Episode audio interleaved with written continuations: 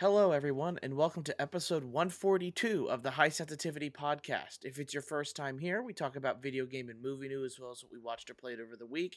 It is the beginning of season three. We are all back from vacations. I welcome yeah. you all, if this is the first one you're here at. Of I am one of your hosts, Barry, along with my other hosts here. My name is Craig. Craig uh, one, Craig two, depending on who introduces themselves first. My name is also Craig. We are back after a little nice extended break, ready to dive into the non existent games until this week. yeah, Exactly. Games wise, it was a dry spell, but Mhm. uh, news wise, it did not stop. So we'll get into the news. And what better way to start off, guys? What better way What to better start way? off than Microsoft way? laying off 10,000 employees? Heck Oh, yeah. Uh, my gosh. Uh, kind of details came out about it. It is not 10,000 right away. It is 10,000 over a span of quite several months. Uh, but Yes. uh, affected the most is 343 Studios, the ones that made the Halo franchise and are working on the Halo franchise as well. And then also some of the Bethesda studio. But uh, 343 has kind of come out and taken the hardest hit of all these Yep. layoffs. If you ask me about it, it seems a little irresponsible that Microsoft wants to buy a 60, $68 billion deal for Activision and then lays off 10,000 people over seven a seven month time period. Uh, they they kind of commented and came out and said that it was mostly for the impending recession that apparently the uh, that we are all coming out for. But overall, it just seems kind of irresponsible. I feel bad for any employee that has to go through any of this, especially after the new year. That is terrible news to break to break Yeah. in the year. Uh, you know, as much as we talk about Sony sometimes being a bunch of a holes about stuff, uh, this is equally a holish from Microsoft, but more more on the personal side rather than gaming stuff. Yeah, unfortunately, it's that time of year though for companies in general where layoffs kind of Yep. happen at the new year. It's where they start cutting back. Um, but yeah, that's a lot, especially from three four three. That is, and you know, you, you hate to see it, especially over the course of two months. It's almost like an uh, unemployment slow burn in a way, Mhm. where you just kind of know that inevitably the axe is going to drop, uh, depending. And you know, heart goes out to everyone there. Um, you know, this is also in the wake. Amazon also announced a similar thing, not necessarily in the two month slow burn, but they're dropping a lot of jobs as well. Um, but you know, that's on the business side. None of us are really paid enough, well enough to understand, you know, how to make a decision like that. But like we, that's that's just terrible news, you know. Yeah, and then if I could dump some more onto everybody, uh, game uh, game writers and industry people from Giant Bomb and GameSpot have also been laid off. Again, if as Craig mentioned, it's that time of year for a lot of companies to cut costs and look at profits Yep. uh, before the end of Q4 here. But overall, crappy time for people. I wish all of those people uh, the best of luck in finding new jobs. Uh, I and I will I do want to say it makes me kind of happy that we're like an independent like indie little podcast thing that we Yep. do because like Yeah. uh, we're not firing ourselves like God you know God forbid this is our sole reason of money and one of us We'd have to get ourse- paid first. yeah yes, we all get have one of us gets fired out of it like I I don't know what I'd do but it's it's just the nature of the beast it feels like at this point in game writing industry it just seems like uh you're expected to do more with less people Yeah. And w- it's funny because we talked a little about this the other day, but like you had mentioned that, and I was like, I am I'm always surprised that Giant Bomb is still ticking, you know, because they've Mhm. gone through so many like major, major changes in personnel and changes in ownership and all that. Like it always surprises me that they're still around at this point. Yeah, and doesn't that uh kind of fall in line? What's unfortunate as well with um the news of how there was poor leadership over on the Halo Infinite side. Mm-hmm. Like I think I grazed past an article as well. It's just you know that combined, you know, because they basically had to, you know, they didn't, you know, have like a kind of blizzard accusation or anything like that, but they were definitely accusing, you know, that poor leadership, which inevitably affected like the overall aspect of the game. And now you hear later you know that that this is this is also an issue as well. So it's just all around sad, sad times. Now, uh, if you guys want to, I can continue going over the rest of what I have for news, and then whatever I missed, we you guys can clean up. Is that what we want Sounds to do? good. Yeah, Yeah. that Alright, sounds cool. great. Uh, more negative news. Well, I guess not really negative. It just kind of depends on how you Yes, see on bring it. it on. Uh, Suicide Let's Squad. Battle Pass has been leaked. Uh, they, Mhm. you know, it was leaked. They Mm-hmm. kind of came out and said, "Hey, it's for cosmetic stuff," but it seems like there's four different types of currency in the game. You probably need a certain currency for each character you play as, is what I'd imagine they're Yeah. going for, uh, in order to get a specific skin or something for each person. As long as it's cosmetic, I really don't care. Uh, Same. Yeah. like any all games now are looking to try and make a couple extra buck out of uh, bucks out of people. If this game sells a million and half a million buy that battle pass, if Mhm. that's that's a win for them. So it's hmm for the most part like I get it. I don't know why people get so angry about this stuff to be honest, but if you've been gaming for long enough, shouldn't you expect this at this point? Yeah, I don't know Oh, why yeah. we're getting so upset still. It's kind of Yeah, weird it's par. to me. It's par for the course. You Mhm. know, it's wh- what's expected. Yep, it's how they make their money. That's why I'm just kind of like, yeah, it's it, like every almost every single game has some sort of, if not a battle pass, some sort of extra way to make money. It's just the nature of gaming. Yeah, and if you You're- look at the cost to produce one game, like it's not as big as people think it is. Where Mhm. digital revenue and stuff like a battle pass is pretty much hundred percent, you know, revenue for them. So Right. it makes sense when you're looking at things at a bottom line or dollar line portion. Yeah.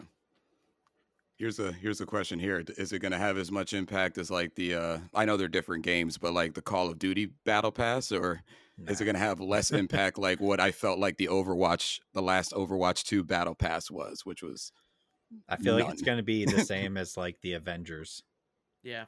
paid stuff that I mean some people were really into, but I think most Yeah. people are going to play this game and not even worry about the battle pass honestly. And speaking of That's a good point. Avengers, mm-hmm. Marvel's a perfect segue, Craig. That was that Yep. was that was I was reading your kiss. mind, Mwah. reading your mind. Yeah. Uh, Marvel's Avengers to end development. Last update will be March 31st. Uh, this game was kind of plagued with very meh reviews with a good, Yep. all right story. At least I thought so. The story was pretty all right, but the multiplayer was absolutely trash. Uh, Just to Mhm. just to kind of get that out of the way, it kind of makes sense that they probably are dropping it as fast as they are. It's getting delisted. You can find this game for eight dollars now, you know, on Yep. on sites and everything like that. So it is. I, I I- I'm only really sad about it because you know that game had potential and I thought the story mode was good, but again, like it's just another one of these looter. You know, it's not a looter shooter because Marvel's Avengers is not shooter, but it is a looter type Mhm. game where you have to keep grabbing gear, increase your score, your gear score for all that. I'm sorry, but like it very there are so many games competing in that space right now. You don't even have enough space to even breathe. You have to Yeah. really hit it out of the park in order for people to like stick with your game. Uh, like take for example Destiny. Destiny 2 has been been supported for years now at this point. I still love that game. zillion. Uh, Yep.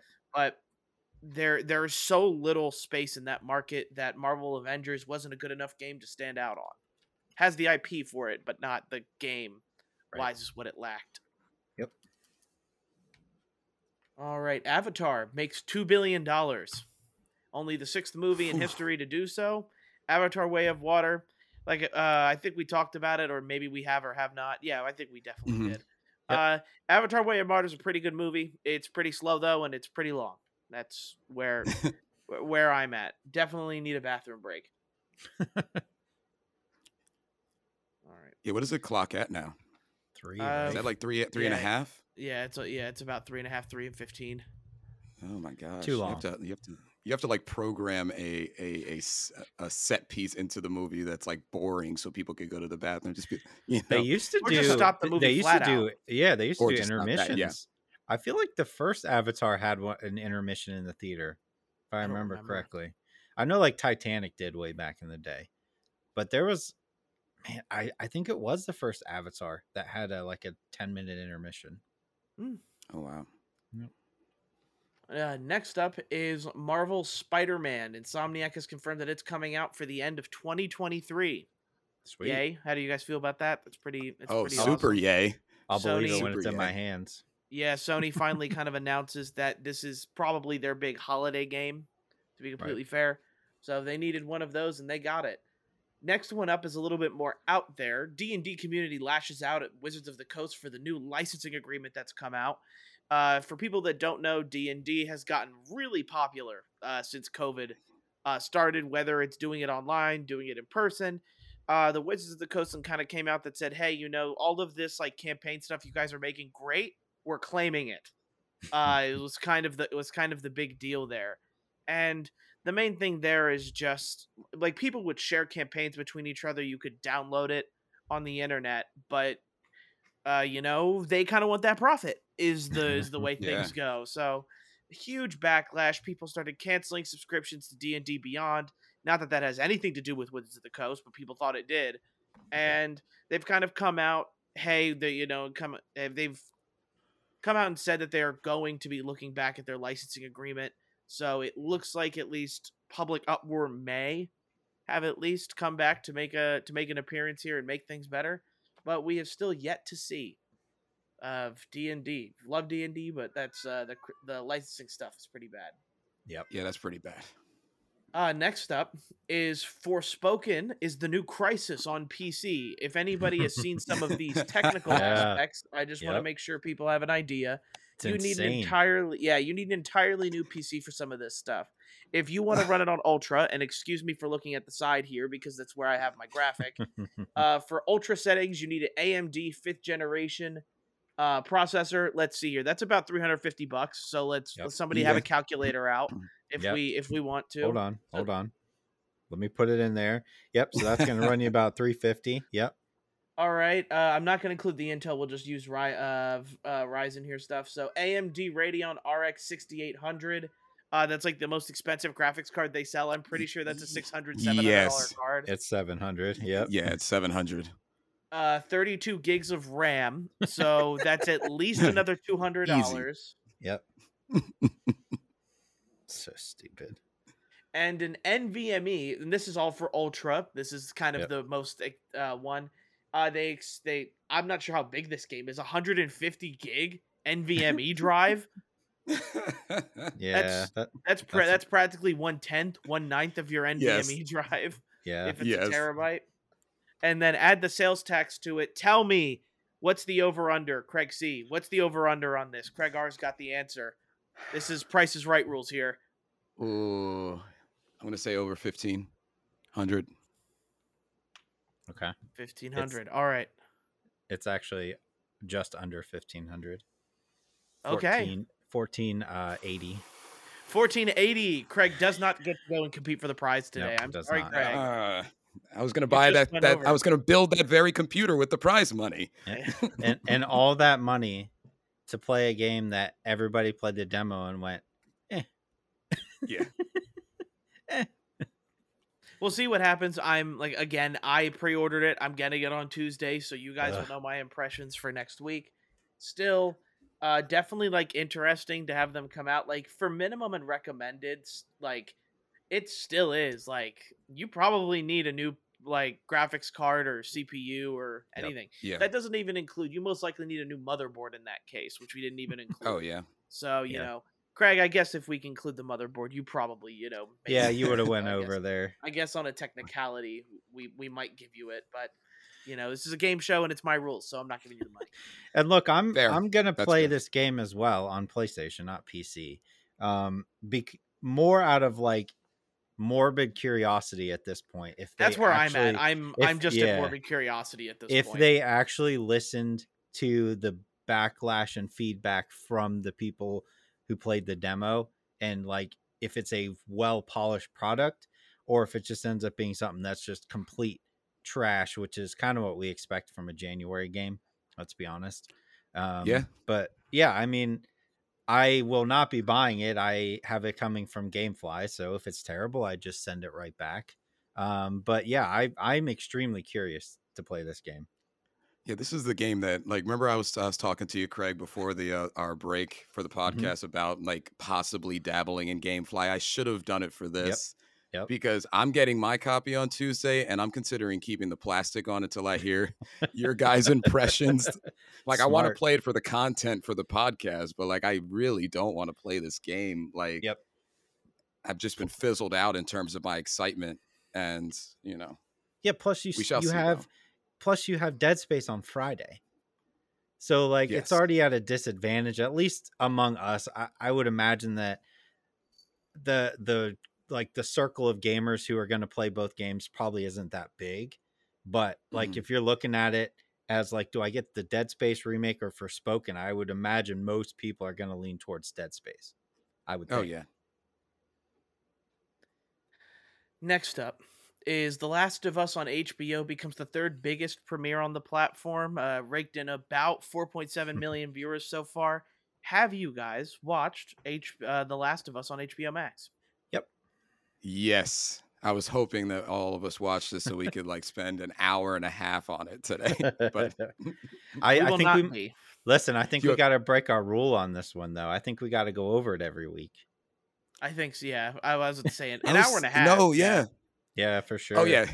But like that's that's a good point, you know, cuz I mean if you haven't this is this is a uh, you know like um at this point you either played the game Mhm. or you heard somebody describe the game for you. Like there, this is like spoiler territory that's not really territory, you Right. know? Like if you haven't at least our viewership is probably the most of them if not all of them have played it or know how it goes on, Right. You know. Yeah, with how we record the podcast, we definitely give people time to watch the episode for this Mm-hmm. this particular case, so that's why I'm all right with it. Uh, and then lastly, for my last bit of news, everyone is absolutely upset about this. If you've heard of it, you've heard it before, at least I think four times already. Skull and Bones delayed again. hmm Yes. Yeah. kind Is- of like is- is Santa it- Claus coming on coming down the Christmas tree every every time he comes down and tells you, "Sorry, sorry, son. You know your skull and bones. It's been delayed again." It's been And then delayed just- again. Then goes back up to the North Pole. Uh, Little yeah. Johnny. yeah. I. I don't know. Is this is this game ever going to come out? It, No. So it, it is. It is going to come out. Like the thing is, is, I think they're so far in development. It's not like Batgirl that got done with development and then they just decided, okay, we're going to cancel it, sort Right. of thing. I think there's too many people involved with the with a video game in order to cancel it. Uh, if you mean- can recoup back any of it, I imagine that's what they're trying to do. I can definitively say, and like I'm allowed to say, I can't discuss the game itself, but I've played it. You know what I mean? So it does exist. Yeah. but will it ever see the light of day? I I would assume so. But we're on how many delays now? Like four or five at this Yeah, point. that's what I mean. It was It- or it's five. beaten force. It's beaten Forspoken in amount of delays. And Yeah. Forspoken, I think, had three. It's at least. crazy.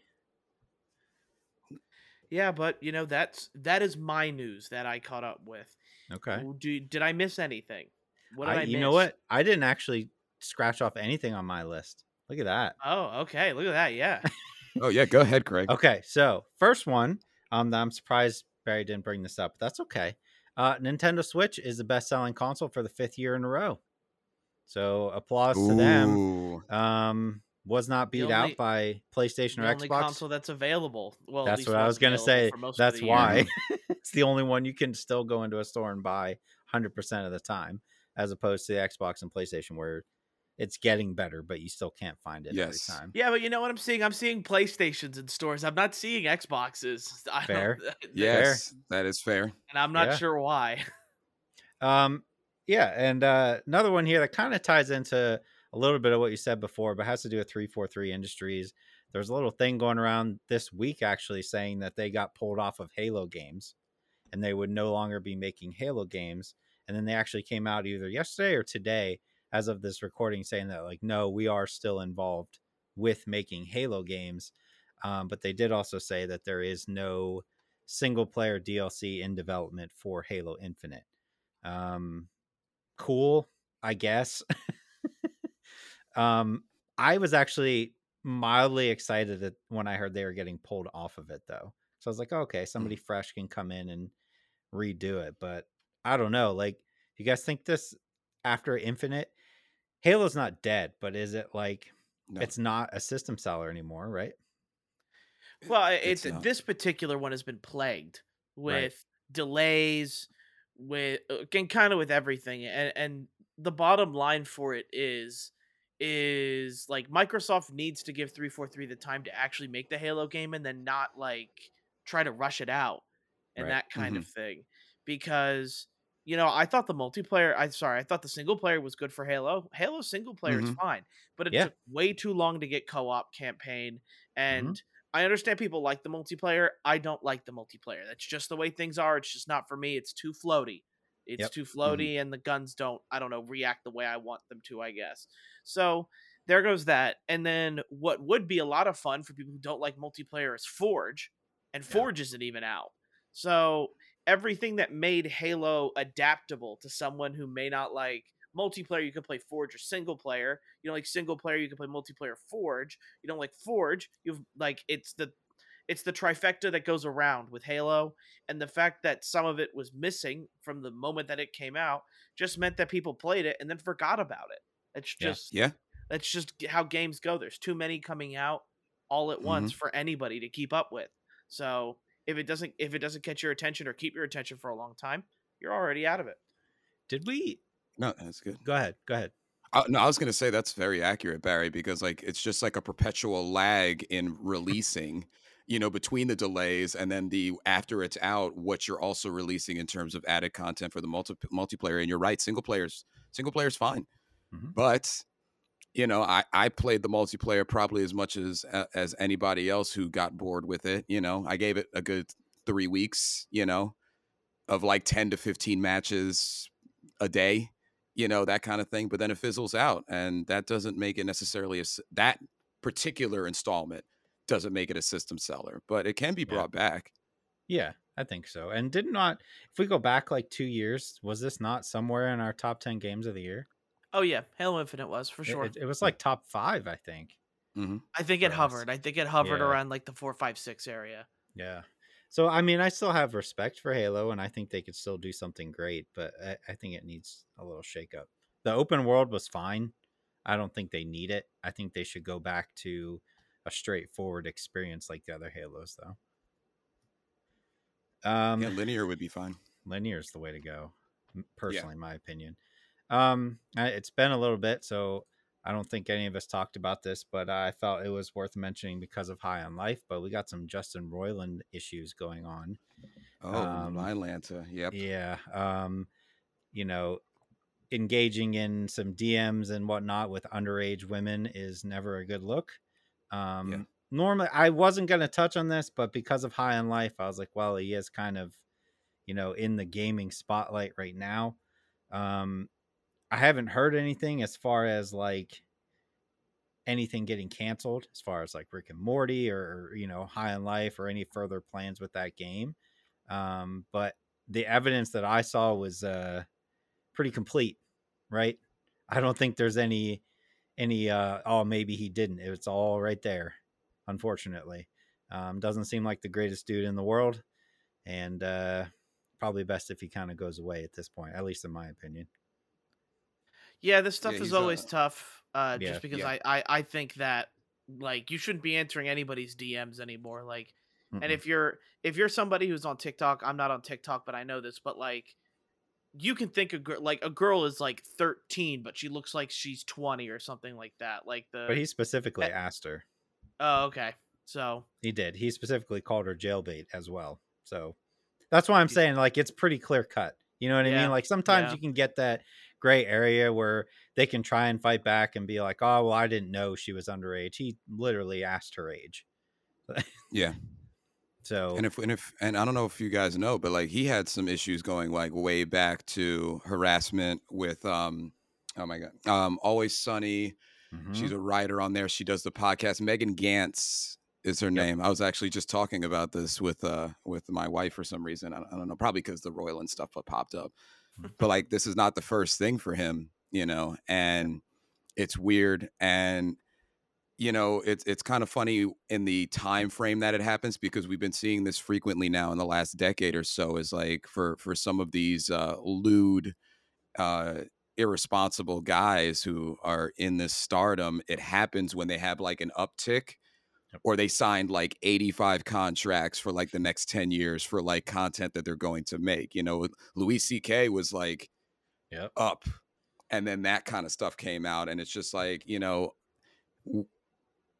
I I almost because of how destructive that type of um that type of uh behavior is towards the victims involved you know you it, like i could care like as much as i like rick and morty as much as i enjoy the high on life game i i would i'm with you craig i want to see him disappear like you know just just go under a rock for 80 million years or or Mhm. probably jail you know one Yeah. or the other whichever one comes first Yeah. Um, it's just unfortunate that this kind of stuff continues to happen, but at least uh, it's not being swept under the rug as much as it used to be, which is good.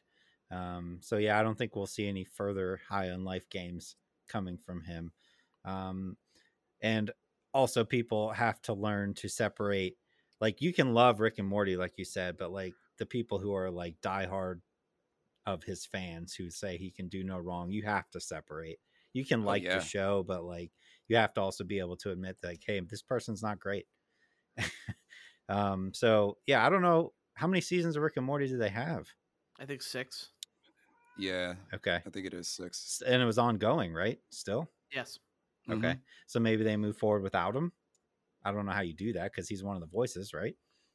Yeah he's he's He, he loves to yeah, self-insert himself. He that's Right. definitely something he loves to do. Yeah, Yeah, he's got the Seth Seth MacFarlane mentality with that. He's like in there doing the main voices. right. You know, he's doing Seth. Uh, sorry, Seth. He's doing Rick and Morty. Right. so right. So I don't, I don't, ma- I don't think there's really a way you can continue if he's not there. Voice. I mean, you could find some. You could find some college kid at UCLA that knows how to do that voice perfectly. There's enough people who love that show who True. have done that. True. And to be fair, his comedy isn't like something like you need to have a 700 IQ in order to write. It- Yeah. I, I get people find him funny. That's fine. Like Rick, Rick Yeah. and Morty is not funny to me at all. It, yeah, me neither. It's it's very dumb, dumb humor, and I just look at it. it's not. Frasier. It- It's not Frasier. so That's it's not like it's sunny in Philadelphia. Like that. Yeah. That's Yeah. comedy gold. yeah, it is. it is. Um, all right, so I'll leave that one to the side. We'll move on to happier things. Uh, there was a logo that uh, leaked this week as well. Uh, two logos actually. One was Gears Six, and one was Gears Ultimate Collection. Um, are we Mhm. excited for this? I I really liked. Uh, I really liked Gears Five. Me too. Uh, I've uh, me and you, Craig, played that the entire way through. we did. I liked the ending that it came up with. It definitely like it's just nice to hear that it sounds like they're working on it. Right. Just because like Gears of War has been going on for so long, it is one of those Xbox branded games. I look to Xbox and I go, what what do they have? Gears of War is one of what Halo Gears and of have. War. Gears. Yeah. Yeah. Yep. So to get six, I'm just glad it sounds like they're continuing the story. I'm hoping this long of a wait just means that they've put a lot of time into it. Whether it's, you know, I definitely think Gears the writing could do a little bit more better if they if they really wanted to take it the next step up because the Sure. the weapons have always been fun. The you know the locusts and every and and every other enemy type that they have is very thought out and well done. So I'm hoping you know what we next see is the evolution of maybe the writing storytelling portion of things, and getting getting to the next portion of Gears of War. It and it makes sense that a collection would come out as Right. well. Good, Kind of like a Master Gears Chief collection. exactly. Y- Yeah, I'd play How um, again. how long are those games relatively? Because on the opposite excitement spectrum, I'm the person who is a newer Xbox owner, so I haven't really, Sure. I haven't gone through any of the gears. They're But, short. but games, they're short. Things Yeah. like this make me want to go back through the series. 20 you know, like try to to like 30. time it For twenty five, to thirty. the first Yeah. couple, one, two, and three, you're looking at like eight to ten. Yeah. Okay. They're not very long. First one's really short. Um, yeah, I mean, I would totally play through them all again remastered, like a Master Chief Okay. remastered. I'm in. Um, you know that'll be on Game Pass day one. Um, and building the co-op aspect of it too, and I think you horde mode. you really do. Yeah. Hmm That's something we could all do. If that Yeah. ever comes out, all three of us could absolutely play through Gears. Yeah. All And, in Two, it. and, three, and four, Gears five. Five ended ended on a cliffhanger, right? They were setting up Gears Six, so um, yeah, I, I'd be interested. And then the last thing I have to kind of tie into that, we do have the uh, Xbox Developer Direct on the 25th. So this yes, week. yes. So I just wanted to float this out there. So I'm assuming we'll see something Gears, right? Um, what else do you think is going to be shown? We're talking about first party Xbox developers. What are we going to see? What do you think we'll Um, see Oh, trailers wise?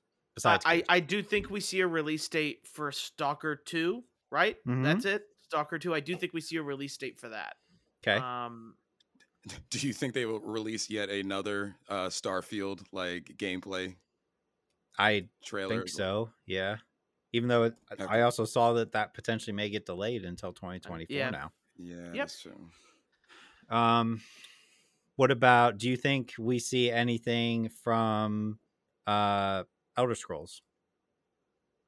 Even though it's a long ways off, we got that like no. title screen before. Nothing yet. I I want to.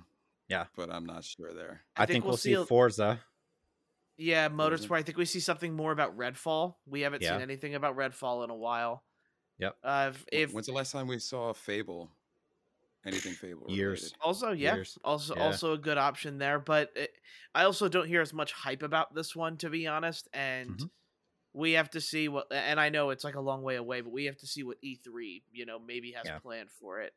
But you know kind what? of just I would ahead. take a Fable remaster collection as well. One, two, yeah, and that's three. a little bit easier to that's a little bit easier to come out with. Yeah. Yeah. But uh extending off of your Mm-hmm. of kind of thing there, Craig.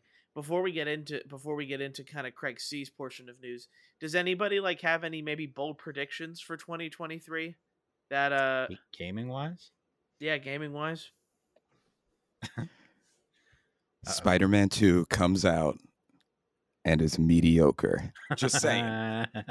That's bold. I'm just playing. That's bold. I like that one. I can't even. I can't even stand Yeah. behind it though. I, No, I mean that I could see it. I can see that. Um Oh, trying to think here. Man. Uh I'm gonna say that it may not be like a full trailer, but I'm gonna say we see something in the form of a new Uncharted game. Oh, I Mm. like that. I like that one too. Okay, so we have we have PlayStation, we have two PlayStation ones. Mhm. With the Switch, Okay. I'm gonna come out and say it. Nope. They're gonna delay Tears of the Kingdom. uh, Okay. but it's going to be just till September or October, okay. I think. Of I thought you were gonna we ha- say the Switch Pro. I was No. about to say like new hardware. we're hardware. not getting a Switch Pro. No, we're it's not, not getting it's, Switch Pro. it's not happening. Yeah. Man. Uh, Nothing Xbox? I I, I want to go does back to Xbox have? Switch. Oh my gosh. I want to go back to Switch and say that we see something more concrete. Metroid Prime. Okay. That's ninety percent want and ten percent on actual thinking it will happen. But that's like, I'm trying to be bold here. That's a bold thing that I think. yeah, because they said good one. Prime, but then they we, we got Dread instead, which was like a 1.5 in a way. So no, I don't I don't hate Mhm. it. I am gonna say we have to. I want to have something Xbox, right? Yeah, for me for me the Xbox is that Starfield is just going to be meh. Okay. I'm gonna go out. Here's my bold prediction for Xbox. You ready for this? Yes. W- Wo Long, Fallen Dynasty, right? That game Yeah. is gonna come out and be top five game of the year potential. Oh, okay. I love it. That's my bold it. prediction. I I may not personally love it when it comes out, but I feel like that game's gonna come out and people are gonna be like, "Oh my god, that's my yeah, it's prediction." it's that Halo. It's oh no, Yeah. sorry, it's that sorry, it's that Elden Ring, you know, Yep. vibe It, that, i- yeah, yeah, that game has. So Mm-hmm. I can't wait to play it. Yeah, me too. I'm excited for it. Craig C, your news. If we didn't hit every sing if we did not hit every single thing. He's got more. I love Uh, it. Well, like I have, I have just one more. I don't know if you guys saw my pen, but I was crossing off things. Um, but the only other thing, and I thought this would apply to us because it was our number one game last year, is that the Call of Duty season two has been delayed, um, 15 days. Uh, Yeah. I guess 14 technically. I thought that we would get a kick out of that because it's not the first time that they delayed a season of Call of Duty. But um, it's going to be coming out February 15th instead of the first, which is when season two was in- expected Right. and um, you know obvious things to expect. Small, they're coming out with like a new, smaller Warzone map, which might appeal to some of the people who are getting overwhelmed Appeals to Yep. me. by. Resurgence is coming back. hmm That And you know, new weapons. Yep. Yep. Yeah. Yep. And um, if they're gonna do anything like this first uh season and this first, I keep talking about their battle pass. Their battle pass is fantastic, and it is. if they're gonna bring out new weapons and stuff like that, like I'm, I'm sad that it's almost the end of the month and I haven't completed that that battle pass. Oof. You know, so I haven't. I should have gotten mad the battle pass. I'm I'm so close to complete. I'm so close to having everything, but I just don't have the battle pass. I probably would have completed it. You know what's now. funny is I totally forgot about it, and then I was I happened to look at it, and I had enough of like the things to unlock everything, right? Because like Yeah. I had played so much, and I went and looked at like the uh the my COD points, and I only needed like a hundred, so I spent like ninety nine cents, like a dollar, and unlocked it, and then got everything in the battle pass. Um, but yeah, it's a good battle pass, and It is. this is going to be, I think, the first Call of Duty I ever get the Orion camos for because I have literally, as of today, playing today, I have every single gun gold. Um, and that's the farthest I've ever gotten in a Call of Duty game. man. I've just been having so much fun with the multiplayer. Like, I bet you Yeah, at yeah. Warzone, I bet you I've played total maybe like five hours, six hours. But multiplayer, I'm at like two or like three days playing time already. Wow. I've just Yeah, been having a ton of fun. Yeah, this multiplayer is the best it's felt in a long time. I am It is. I the the more that I continue to sit on Modern Warfare 2 being our game of the year, the more I'm continue like, yeah, this this was Yep. I'm still playing it and I'm still having fun. Yeah. Oh yeah. It's my it's my go-to. Yeah. Yeah, exactly. And just think of like all the support in the coming time frame, Yep. man. They're just gonna keep making it better and better. It's Yeah. gonna be great. All right, guys. Games. Let's do it. We got Let's get games. to the games. Let's get to the I know games. I know Barry and I have a similar one. Yes, I think we all have something in common this week. I think that's what it is. Uh, so for me, and I played this week, I started my Red Dead Redemption 2 fiasco, Yeah. and Me too. uh, and I have Fire Emblem Engage. I will do no spoilers. I am only three hours in. Okay. Um, I have I had to lump them together. Uh, Red Dead Redemption and Persona Five. I got to put them together. Um, I played Steel Rising, and uh, I had saved Mario and Rabbids for my trip, and I played a bunch of that. Finally, Awesome. I want to hear your take on Rabbits. I also want to hear your take on Steel Rising because I played Yes. that way back for like maybe 15 to 20 hours. Mm-hmm. Um, so like I tried to fit some stuff in there. It during the break it was nice um because there wasn't really anything else, so there felt no rush to play anything. So I was like looking, and um I finished Plague Tale Rep- Okay. Requiem. Um, I finished randomly. This is out of the blue, but Hellblade: Senua's Sacrifice. I had like two hours left of that game, and I forgot about it and I was like, I might as well finish this because of the you know the Yeah. sequel coming out. And then I'm calling this this RP January Mhm. instead of RPG. RP January for me because I started Octopath Traveler because of the game. second one coming out. I Mhm. started Persona 4 Golden on Thursday to literally get me to engage when I got it.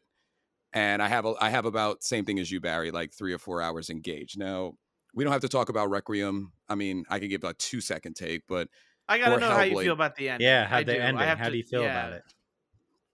I um I Were didn't feel anything, man. I was kind of happy. There was yeah, there was like, I mean, it was. I guess we could talk about it, like talk about Mhm. it, talk about Yeah, it, like yeah. it's fine. No, yeah, we're spoiling it. like King Hugo, that chapter, like it was fine. It's he shut up. It's we shut Mm-hmm. Yeah. him up. It Yep. like I didn't feel any sadness. I felt sadness for her Right. because she had to do it.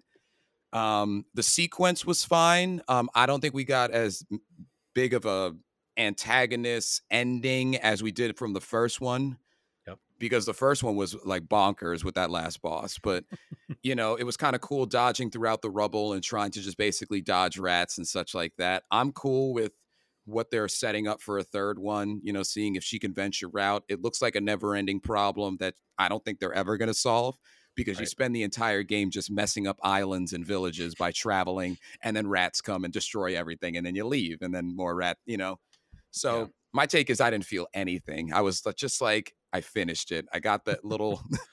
I got Let the ask little boing, like you know. Let me ask you this. When you get to the end, right, and you have to put the stone into him, right? Take him out. I didn't even hesitate. Did you? I did not, not at all. no I had the trigger. I, I was I like, had the "Let's trigger go." yeah, I was aiming. I was swinging. Yeah. There was All right, I, was gonna nothing. say, I guess I'm the only one that hesitated killing a child. no So- hesitation on my part. I was like, "Yep, shut him up." None. Shut He's him up. obviously a horrible person. Let's go. Yeah. Oh my gosh. There was Barry has a heart. We don't, apparently. Yeah, well, apparently not. Well, no, well, like it, we it- don't it's a- funny because it's this. It, it reminds me too, and I'll talk a little bit about it when we talk about The Last of Us in the movie section. But Mhm. like, it's the same thing where, like in The Last of Us Two, where Ellie is about to beat that girl with a lead pipe in the in the Mhm. hospital, and I'm sitting there like, am I am I really about to just continue pressing X Yeah. and beating Yeah. her up? Like it, it's it's that it- it's that moment of thing like, okay, maybe I just need to not do it, but you Yeah. have to in in both of these games you have to do the horrible thing yeah, you do. Yeah, i just no thought it was i thought it was really heavy handed that was my main thing there i Yeah. you know you That usually question, the kid Craig. kills himself off I was just something like ready to be over him and all the problems he was causing and all Yeah. his obnoxious behavior. It was all his fault. All of it. yeah it almost feels like this game was almost meant to be like a technical sort of showcase because Yeah. technically all of those rats and those rat sequence scenes are very technically impressive you Mhm. know they are. there's a ton of rats and i get it like oh look at all these over 300 rats on the screen at a time Yep. uh kind of thing but Uh, technically it's very impressive but you know it's you guys are definitely right where at the ending it kind of feels almost like a, a little bit of a mess Yeah. Yeah, last thing I'll say is out of set piece moments, I didn't really use the rats. You know that power that they just introduced into the second one? Yep. I used his power for the classic um the classic Last of Us moment where you can just kind of see the outline of your enemies. Right. That's all really I used it for. I was still I was doing that stealth aggression combo because as soon as you upgrade that, as soon as you upgrade the bow or the the yeah, uh, the Crossbow. bow gun or what the yeah, where you can pick up the bows, the arrows again. You're good. You're yeah, good. You're good. You're good. Yeah, you just end up blowing through that last third of the game. You're just like shoot, pick up the arrow, shoot, pick up the arrow. At that point, I was ready to be done with the game, so I was just like brute forcing my way through because I was like, all right, this has been going on long enough. But yeah, so i guess do we want to talk about the oldest game probably on this list Yes. red dead redemption 2 Yes, let's do it. let's go, So Red Dead gentlemen. Redemption, Red Dead Redemption 2, and Craig and I have talked a little bit about it, so we have a bit more of cohesive thoughts here. hmm It is slow. Like So this game is so slow paced. And Craig talks about moments where you're just forced to walk. This game is just a walking simulator. Uh, Oh my at this point as well, like it's just like at, at- And hunting simulator. yeah, and hunting Yes. simulator. It's just every this game loves to like flaunt about how I guess technically impressive it is. And I get it. Like it's not even a PS5 game. It looks fantastic. Like it is a fantastic looking game Yep. uh for PS4 and I can see why it's one of these games where we need two discs for. Regardless, my Two My discs. issue I bought it digitally the day it came out, way back when. Yeah, I'm sorry. Get on my level. Yeah. but it's it's definitely just one of mm. these games where I am waiting for the story to hook me. Yep. And the moment Forspoken and Fire Emblem Engage and Dead Space have all, are all now out, what do I think? What do you think I'm dropping? Red, Red Dead Dead. Redemption 2 because Yep. it's Yep. like I I don't find it boring. I want to say like it's not a boring game because there's stuff for you to do. Yep. But the story li- uh, in in Grand Theft Auto 5, you're put in right into it. Like Yep. huge like sort of set piece with like a bunch of thieving. You do a time skip and you know your kids are acting stupid, they're crazy. You got to go reel your kids in and it's like very relatable. This game is just it just keeps eluding. Like I'm 4 or 5 hours into it and I still don't know what happened to Blackwater or Stillwater. Uh everybody just keeps alluding to what happened there. Yep. And Yeah. why your character wasn't there, we don't know. So we have no idea what's going on. It's just like I'm waiting for the story to eventually hook me, or else it just feels like it's a Western simulator. Yep. It will hook. It will. This hook is guys. uh I mean, I always looked at this when this game first came out and I first attempted to play it and I got like 10 hours in. My initial impression then was GTA 5 was such a technical marvel and the story was so well done that Red Dead came out and it was to me it was Rockstar being full of themselves. Being like we're so good and we write the best stories that like we're going to make this movie that you're going to walk through and occasionally shoot things right? And that's how i felt the first time i played it um i'm trying to give it like the time it it most people say like oh you got to give it time because it is going to hook you and that's why like i'm lumping this in with persona because i'm going back and forth between these two games right now because in my mind i'm like i am literally playing two of what most people consider of the top games of all time persona 5 red dead 2 two of the top games of all time is what people say and both of them is the same thing you're like all right when is it going to hook me um, whereas I, I honestly think that persona hooks you quicker than red They dead do. does because i'm like i mean persona has a, a lengthy in, intro where there's a lot of cutscenes and stuff but then you're like you get to the first castle with the uh the vo- uh yeah volleyball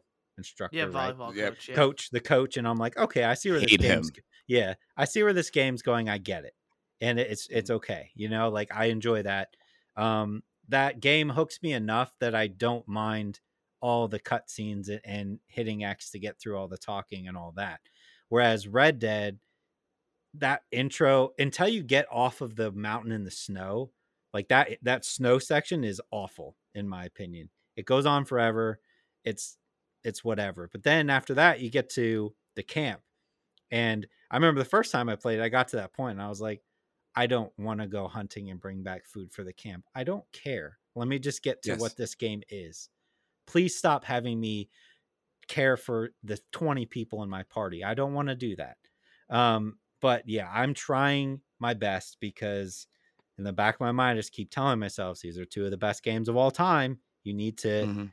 get through them. But like Barry said, it's going to be real hard after this week because I'm going to dive into Forspoken. I'm going to dive into Dead Space.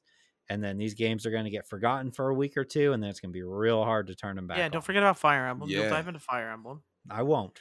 But You're But gonna engage in Fire Emblem. But I, I but like not. you're right you're right and a lot of these releases are so spaced out that we know about in these Right. coming months that like Right. we have about three or four weeks to finish the one that gets released before we have something that probably intrigues us more Right. um craig that's a tall order for 2023 It is. Based off of how many games interest you in particular i don't know if you're going to be able to like and Hmm. you're right persona 5 does hook faster than red dead 2 Red Right. Dead 2 gets annoying with some of those menial tasks, like why does my horse have to gallop for a second while I'm following somebody and then we break out into a full sprint? 60 hours or 50 hours into Red Dead, that was what was annoying me. It's like I have to follow somebody again Yeah. on my horse and again. I was playing like I ended up accidentally playing poker for like 40 40 minutes at a, at a pop and nobody in your camp contributes. I'll tell you guys that straight up Mhm. you are bringing back all this stuff for the camp and the camp the the the the people in your camp are able to like donate or like do things for it nobody does anything too that's the one thing i screamed about in the game too good Aw, luck to you it. both they don't Yeah. I'll and, tell you- when they do it's like two cents Like, I will tell you this that like I have just taken to anytime I'm going somewhere and like once you start a mission, you're like, all right, I'm gonna get on my horse and I'm gonna follow this person for like 10 minutes before I get to the actual mission. I just immediately hit that cinematic camera, hold A with this hand, and then my other hand I have my phone up. And I'm just like, hmm, hmm. See, let me my- know when my- you get there. My issue with that is like, isn't it just supposed to be like holding A or X, Yeah. and then it's just supposed to auto follow? I can't Mhm. tell you how many times I have to s- drop my phone and steer my controller the other way because my because Yeah. I'm supposed to be auto following, but I'm not. So it's Right. like I, I don't even know if that feature works how I expect it. The f- There, th- there's more than one time where my horse has fallen off the ledge, of a mountain. Yep. and I have to redo the save because I, you know, now I don't have a horse. Yep. yeah I the fact that and this was an issue I had when this game first came out. The fact that they put that in there, the hold A to follow, just proves my point that they were like, we're going to make you sit here and listen to this 10 minute conversation. There's nothing you can do about it because guess what? If you speed up ahead of them, we're going to fail the mission. Right? Like if you go too far Mhm. ahead, it fails the mission. You can't like try to race to wherever you're supposed to be going. They don't let you. They're like, nope, you're going to sit here and listen to all of this, what they consider valuable information. And it's not. Most of it's just nonsense. Um, but yeah, I I know the story is good. It's just a chore to get to what's going to actually hook me in. What I'm interested for the two of you is like, does it end up being like the Batman film from last year and you just sit through it and then you get up and you're like, you know what, that was worth it. Yeah. They told a great story. Or is it going to have the opposite effect where just insert three hour movie that you guys can think of where you got up from it and you were like, I just wasted my entire life. Or like, Well, or even, Yeah. Well, yeah, that's Yeah. my issue. Like the thing is, is the Batman, which again I loved. I loved, you know, from Yeah. last year. Like, oh yeah, it that was is a. Mm-hmm, th- that's a three hour movie where this mhm. could be sixty hours, and I'm like, and if it wastes my time for sixty hours, I'm I'm not going to be happy with that Yeah. game. Like, is my main Mhm. thing, and you know, it's as Craig said. Everybody tells us that the like, you know, Red Dead Redemption Two is one of the greatest games of like you know the past decade Mhm. and a part of me is just not seeing it with how slow it is like Mhm. uh, like if Yep. it's a western i'm just wait like just give me the portrayal let's skip all this snow crap let's skip all this town crap have my character get betrayed so that i have someone to hate and something to work forward to There you I go. know. Yep. It's almost like what they did in the first Red Dead Redemption. That's that is what they that is what they did. Yeah. You were like, I hate this person already. Let's find him. Yep. Like, yeah. and they let you go. They're like, "All right, this is what happened, and now you're at this. I forget her name, but like that that lady's cattle ranch. Go, Oh yeah. like, just like Oh. just do that. Just give me that." I will say that I am having an easier time though, popping in and out of Persona. I'm like, oh, I'm gonna pop in and do like a castle, which is like an hour, right? yeah and then I'm out. Um, whereas Red Dead, I, I I can't tell you how many times uh this past two weeks I'm like I'll pop into Red Dead, do a mission, and be like I'm done. I don't want to do done. any more today. yeah And it- with, it could have been Red 10 Dead's minutes. writing yeah. Yeah, with red dead's writing mechanic it's a sleepy time game for me yeah, I'll- It is. I, I I I literally get tired playing Totally. that game because it's ten minutes of following somebody. I'm Yep. sitting at the TV with my eyes half closed, like, what does he say?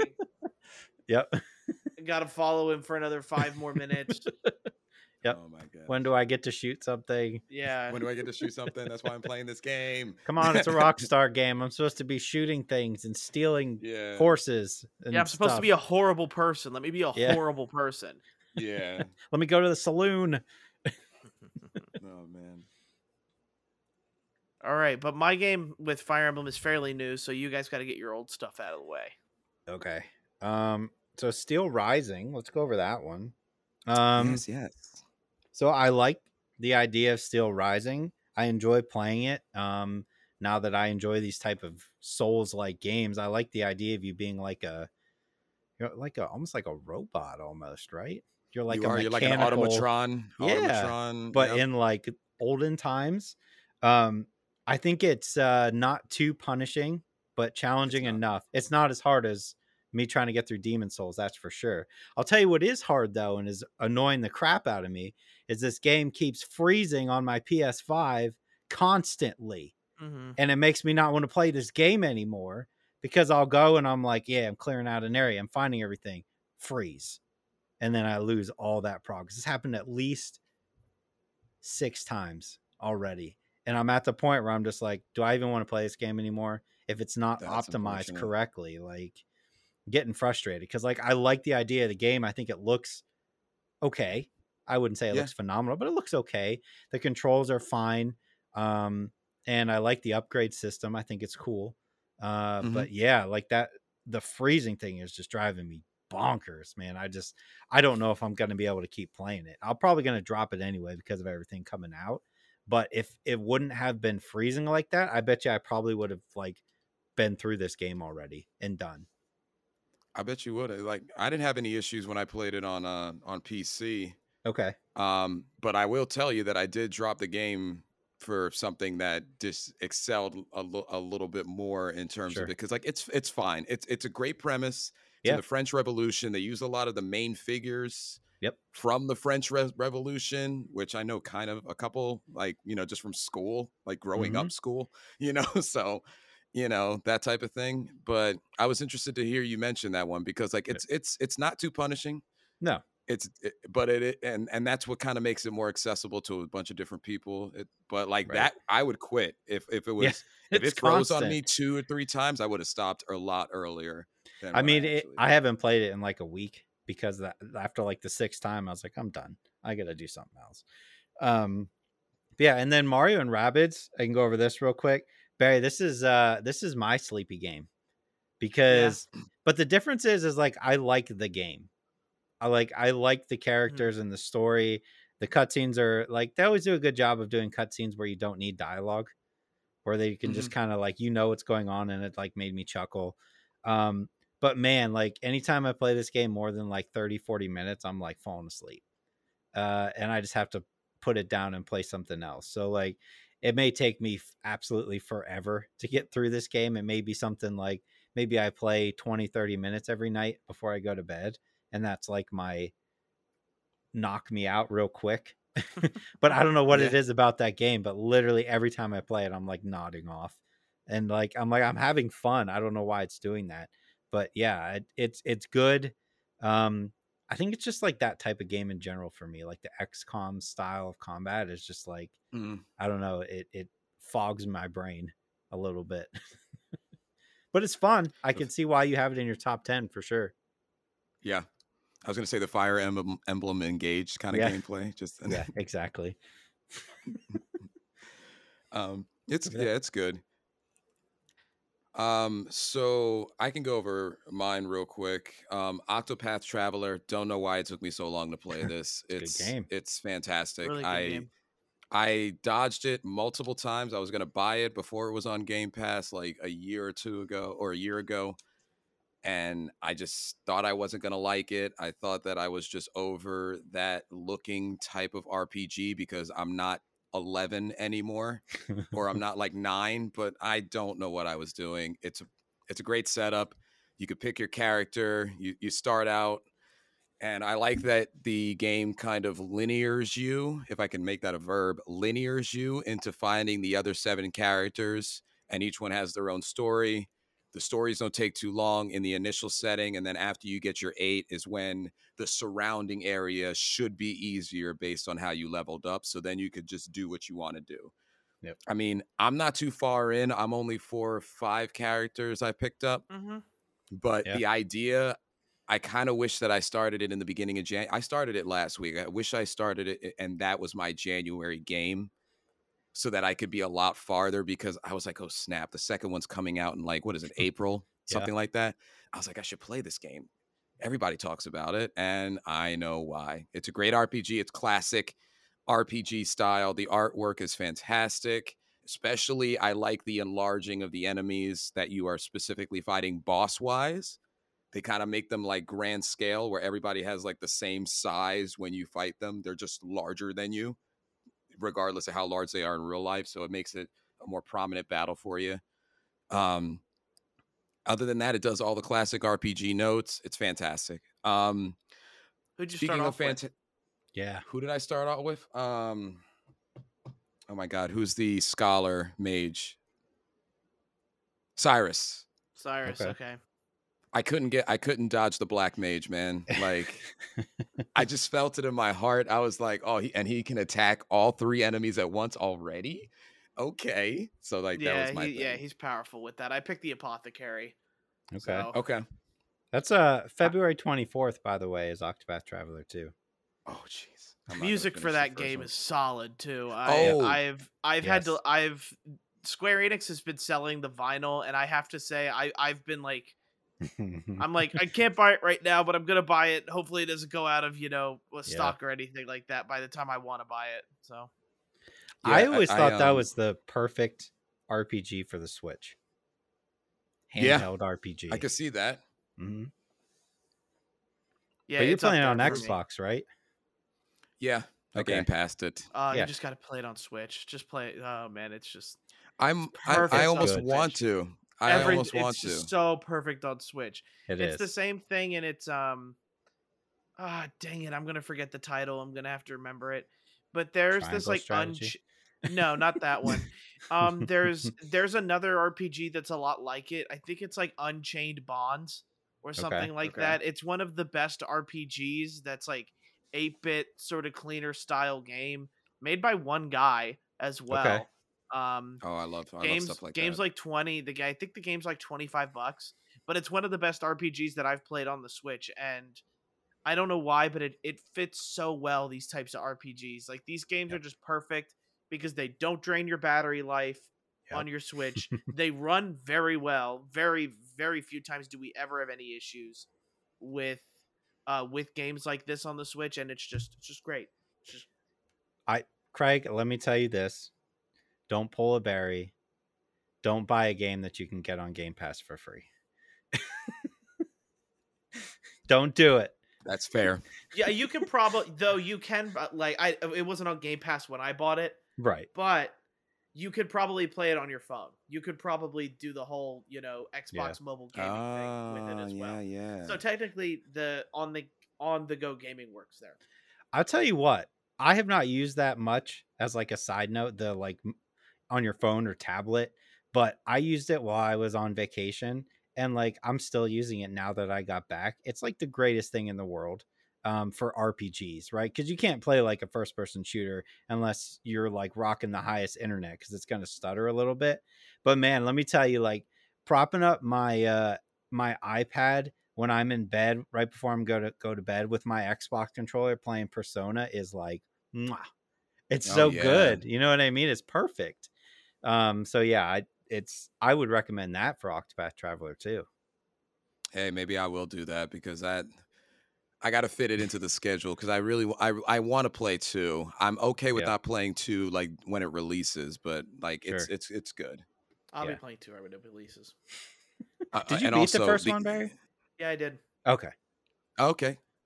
Cool. The soundtrack is phenomenal, Barry. By the way, it is. Um, speaking of phenomenal soundtracks as well, Persona Persona Four Golden, Mm-hmm. a new new Atlus boy like myself had to go back and figure out what's all the hubbub and But not why three? people were. s- I'm going four three. I wanted to do four first. It enticed me more. Um, Personally, and I can tell like personally, it's five. Four is like very close to being as good as five. Three is not as good. There was no real like remaster ultimate edition because right now you're playing Persona 4 Golden, which Right. is kind Mhm. of their remaster ultimate edition in a way like Persona 5 Royal is. yes. So like Persona 3 just doesn't have that. Maybe if Atlus ever decides to do a full on remake, we'll kind of get that um easier time with it, I think. But 3 is going to be a lot different when you do decide to play that. I will warn you. Um Got you. it is I want to say it's not as friendly uh as as 4 Golden is. Okay. Okay. I um I'll keep that in mind, especially, you know, maybe I'll kind of tag that or tag team that with Craig's um suggestion of, you know, playing on the go cuz like that might be something that I could just do like not, you know, when I'm not Mhm. focused on like eh, like my OLED with the mainstream game that I'm playing right now, you know, Right. kind of thing. Right. Um, but I'm about. I just beat the first dungeon in that. It's great. You see the groundwork that made Persona 5 so amazing. You see the groundwork even in the soundtrack too. There's bangers. I still think the 5 soundtrack is be- is better. I still think 5 as a game is better, but I haven't beat 4 yet. Um, characters are lovable. I you could see just the the standard you know school tropes and all them that you got from like all of uh, you know from the other one as well and um I like it. The town for me is a little more bland, but I also have not opened up the town fully and, and met all the characters and such.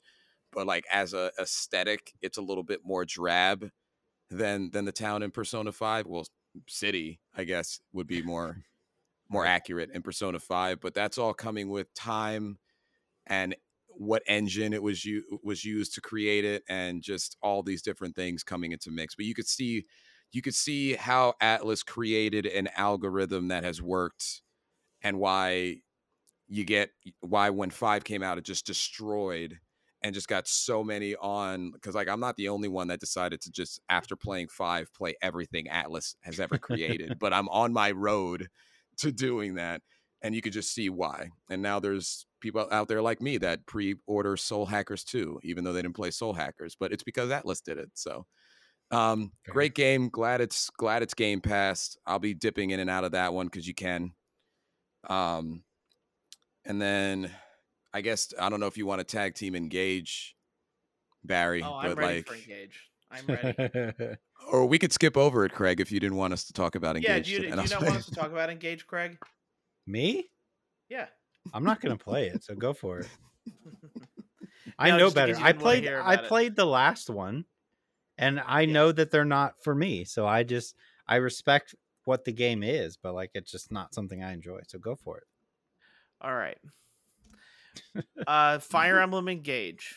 is awful. And- All right. No, it is not. it it definitely does some things better and some things worse than Three Houses. Like I'm only three hours in. The story is very cookie cutter so far. Uh, Mhm. The the moment the one character goes pinky promise, it's like okay, I know what they're gonna do with you. Um, next up then is it's just pretty much like it, it is regular Fire Emblem from there. I do have to say the game looks gorgeous.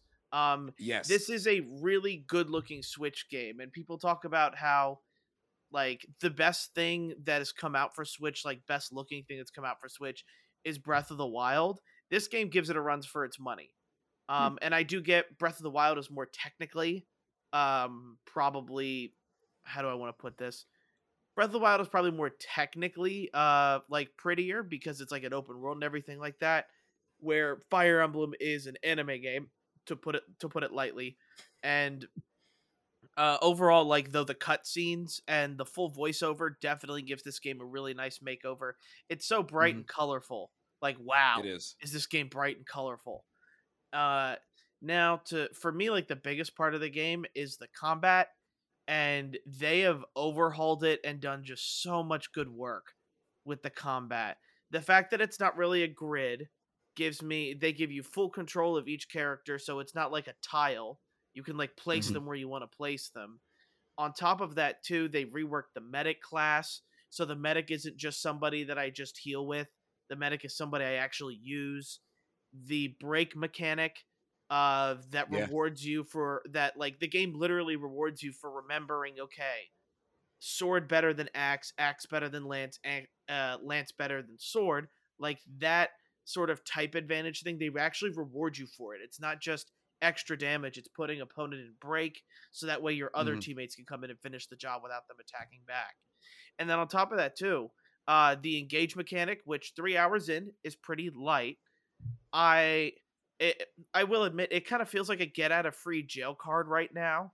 I am hoping that it eventually kind of I need to maybe more strategically use it because the moment you turn on the engage thing, you're just like kill one guy, kill one guy, kill one guy, kill one guy, I kill one guy. You're just so overpowered with it.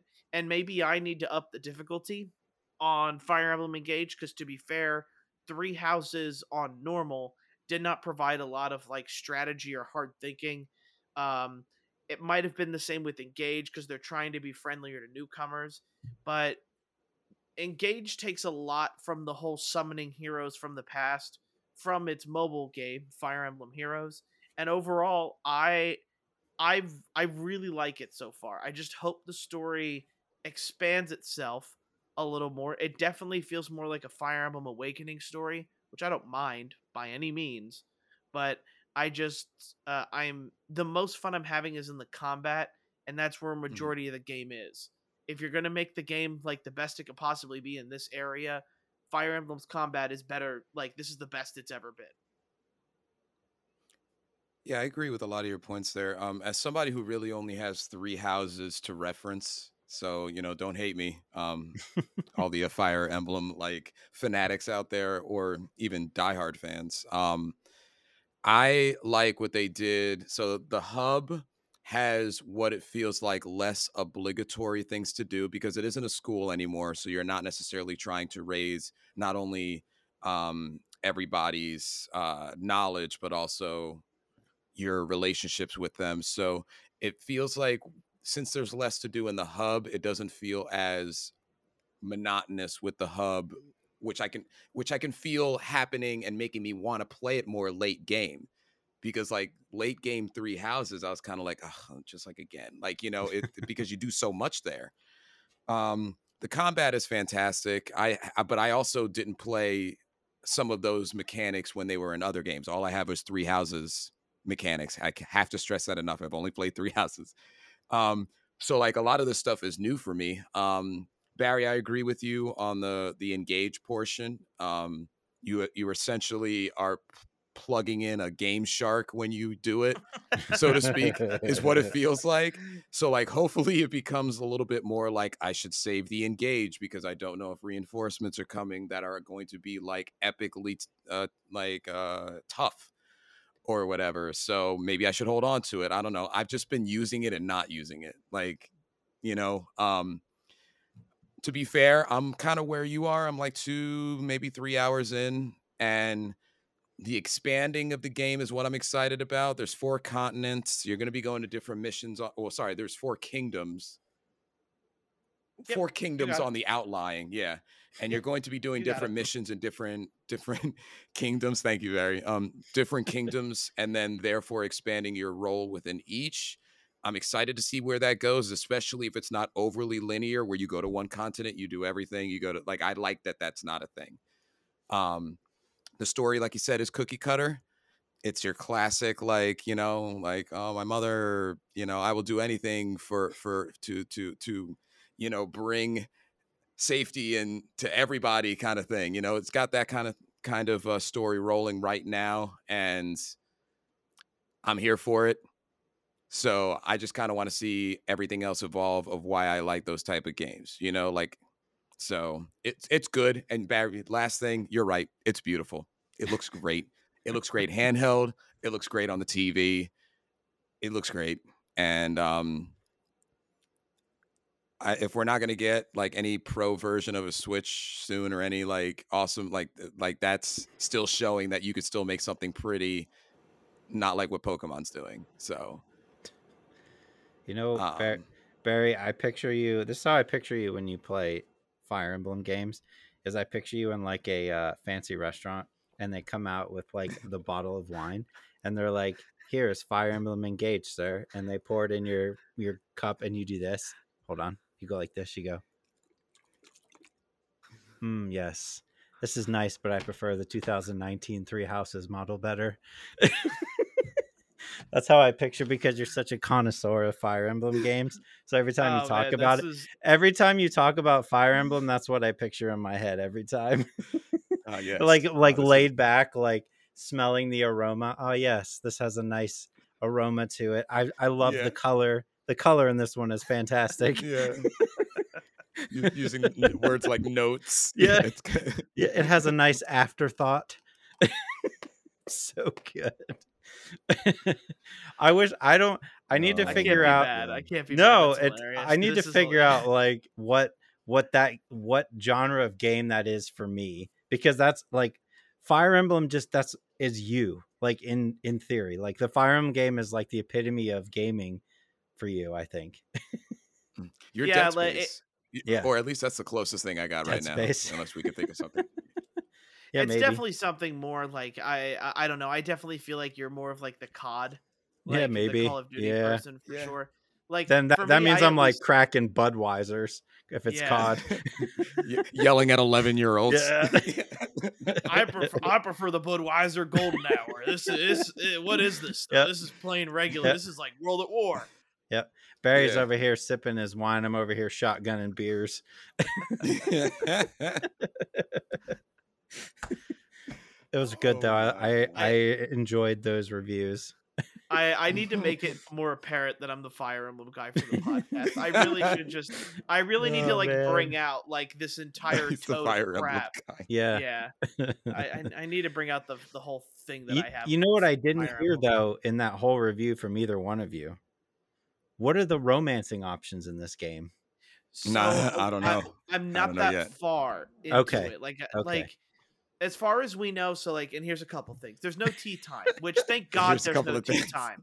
I don't Yeah. need. I, don't, Oh I didn't need God, the tea time tea mini time. game. That was really No. cringe and weird. Like to be Yeah, completely was. fair, um, it does look like it's more like back to again a classic Mhm. sort of afterthought of. Yeah, I'm just trying to use words See? now. Um, it's it's back to more of the classic like Fire Emblem Awakening portion of things, where like Is it a you- one note? A one note flavor, or is it like multi flavors? Is it No, so they so this would be the second time that this particular Fire Emblem Scott or bre- you know sort of wine has used this uh, Okay. Okay. uh thought of scent. Same vineyard, if you will. Yes, the Same same yeah, same sort will. of vineyard. They're definitely harvesting the same awakening grapes as they are of the engaged No, grapes. Oh, man. It's good. Oh, my I just know how important that that area of the game is was to you in the past. So I was Wait, I wasn't sure if it was still in there. Here's the Barry question though. Did you get the battle pass? Yeah, Of course he did. I, I bought that when it was announced. Did you buy the collector's edition? Yeah, you want to see it? Yes. Okay. What Yeah, did- here, what did it come Let's with make you. The, you got to be the Fire Emblem guy. Go Does get it- Does it come with statues? Oh, he's got to dig it out. He hid it under his bed in shame. in case of, or maybe in case of How dare robbers? you. How dare you? He he likes it, but not enough to proudly display it. I don't have anywhere to display it. Yes, you do. You got shelves. I see Cut me shelves. You do. Cut me You got to take somebody out. Are you Uh, telling def- me you love Eevee more than Fire Emblem? Eevee just fits up there. Ah. Okay. So uh, this is the Divine Edition here, ladies and gentlemen. It's definitely kind of in the running up for most colorful Yes. uh, collector's edition. To be completely honest, it's very red and blue. totally agree. Hence, uh, Is it going to be on our the- list at the end of the year for best collector's edition? Might as well write it down. Uh, you know, it's uh, this is pretty simple though. To be fair, Okay. Uh, okay. I I don't know what collector's editions are going to come out. I guess it depends what kind of collector's edition year it is. Looks big. Uh, but overall, it, it it is it is a little bit girthy. Uh, don't don't game- use that word.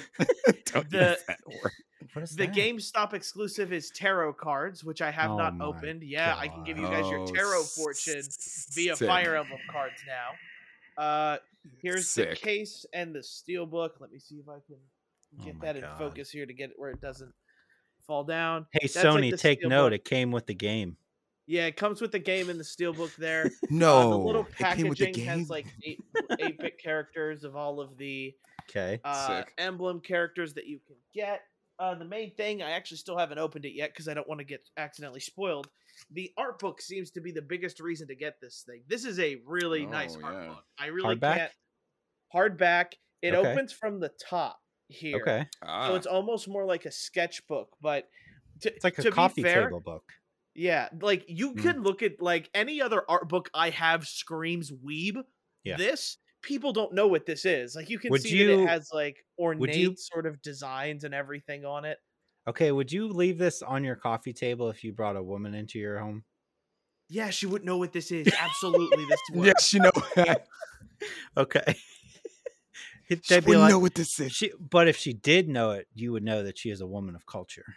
Yes, if she did know it, I if she did know it, I'd bring out my Fire Emblem engaged fine. ring and ask her to marry me. Maybe a fine wine as well, sir. Mm-hmm. Mhm, Yes.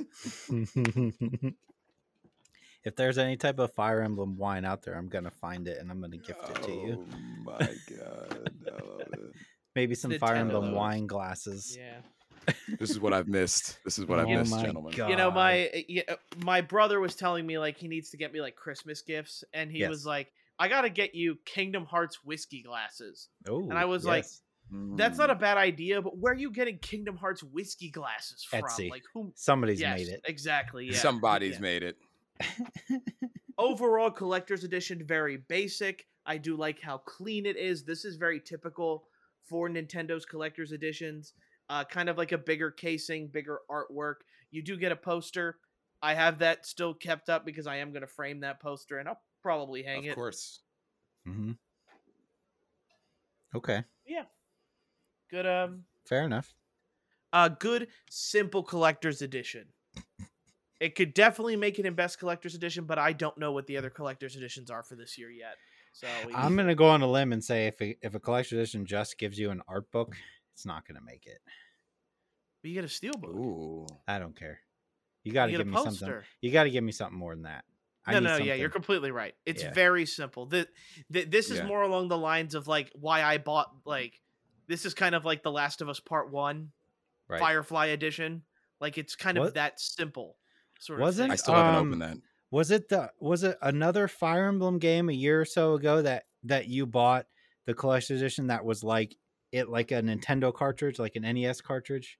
Yes, what game yes. was that? Uh, That, That was, was the- phenomenal.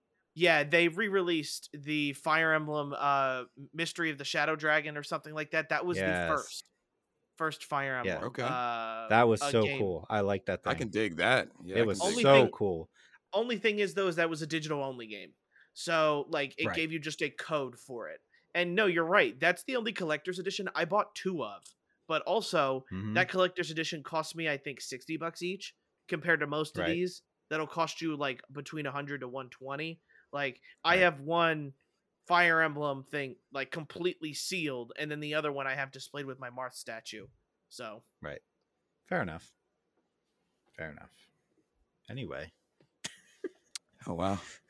I that was the best like hey, take deal- take your wine glass and let's move it move on over to movies with it. Yes, I agree. And Yeah, let's with do that. movies and TV shows, uh, Mm. I I was telling Craig I watched things over break. I watched many shows, so I'll just go ahead and list mine off. I binged season one and two of Vikings Valhalla.